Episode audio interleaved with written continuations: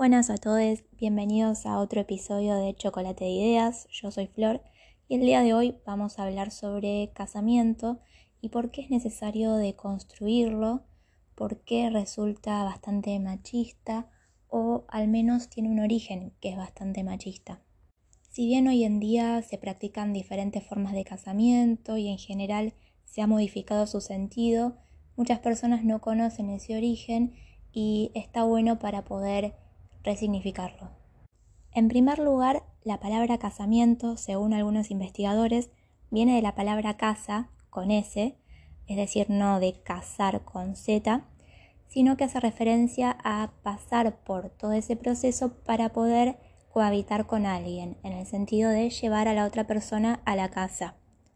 Hoy en día no tendría tanto sentido hacer eso porque las personas conviven sin la necesidad de pasar por el casamiento. Por otro lado, el segundo sentido de cohabitar con alguien que tiene que ver con mantener relaciones sexuales tampoco tendría tanto sentido, ya que en su origen tenía que ver con una cuestión meramente religiosa, algo así como pedir permiso ante Dios para poder tener sexo por primera vez con una mujer. Y ya nadie hoy en día pasa por el casamiento para tener relaciones sexuales por primera vez. Otra palabra que está en relación con el casamiento es boda,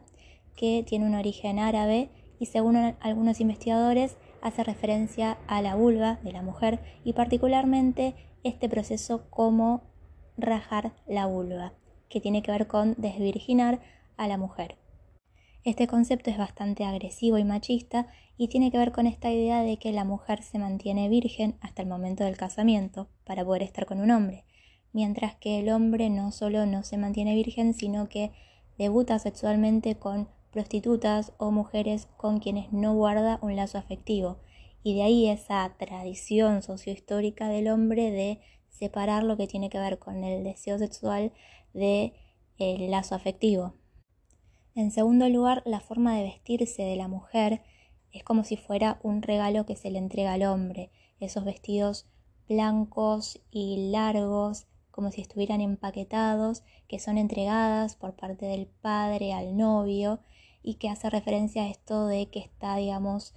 protegido, el blanco pureza, que nunca fue tocada y que va a ser destapada por el hombre, ¿no? Cuando le saca el velo que la cubre, esos lazos, como si fueran adornos, eh, y va a ser usada y estrenada por primera vez por ese hombre.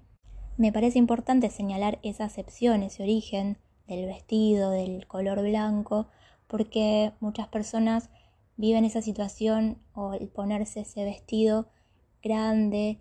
y blanco como si fueran una princesa, si fueran las protagonistas de ese día, cuando su origen es machista y tiene que ver con empaquetarse para ser entregadas. Si bien hoy en día se puede resignificar eso y si uno quiere, aun conociendo ese origen, vestirse con esos vestidos, sentirse una princesa, tiene derecho a hacerlo, pero está bueno conocer un poco de dónde viene y también plantear,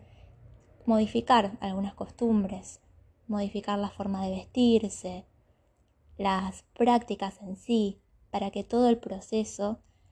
sea más bien una cosa compartida, en donde lo primordial sea el compromiso entre dos y no se sigan perpetuando este tipo de prácticas cuyos orígenes son bastante machistas. En tercer lugar, la frase ahora puede besar a la novia, conociendo todo esto, ¿no resulta también bastante machista?